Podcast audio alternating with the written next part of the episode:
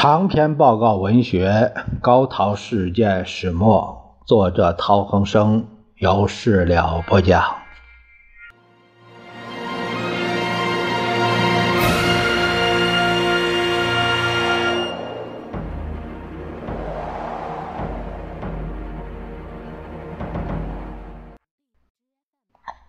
我们这一节看陶希圣先生致何子权的第二十一封信，写于一九四一年的四月二十三日。子权兄大见手书局各报社论均接到苏日协议，殊非意外。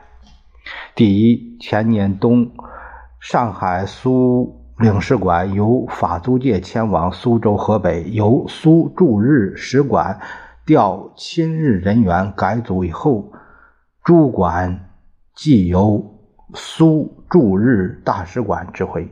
二，去年春末，先清从北方来此，为华北日军，呃，军人认为日苏协议为必然，且甚望以此促成日共之休战。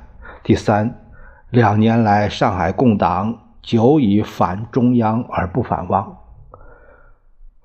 李胜武在前年冬季即估计汪共有合作之可能，此种估计即根据各种事实倾向而来者。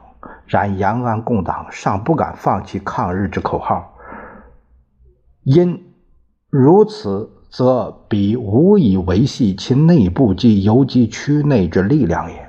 国民党趁此机会，应有一大宣传运动，改变清共清苏之青年心理，提高民族战斗体之认识。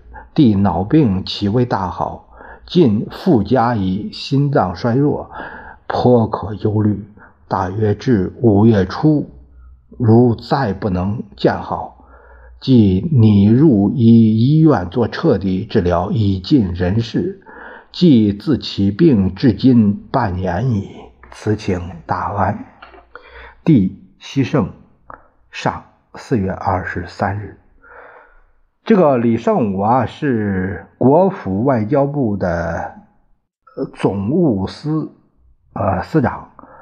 国民参政会参政员汪政权还都南京后，任司法行政部的部长，这是这个情况。呃，这个里透露了一个非常敏感的信息啊，就是，呃，反蒋不反汪，啊，这个有意思。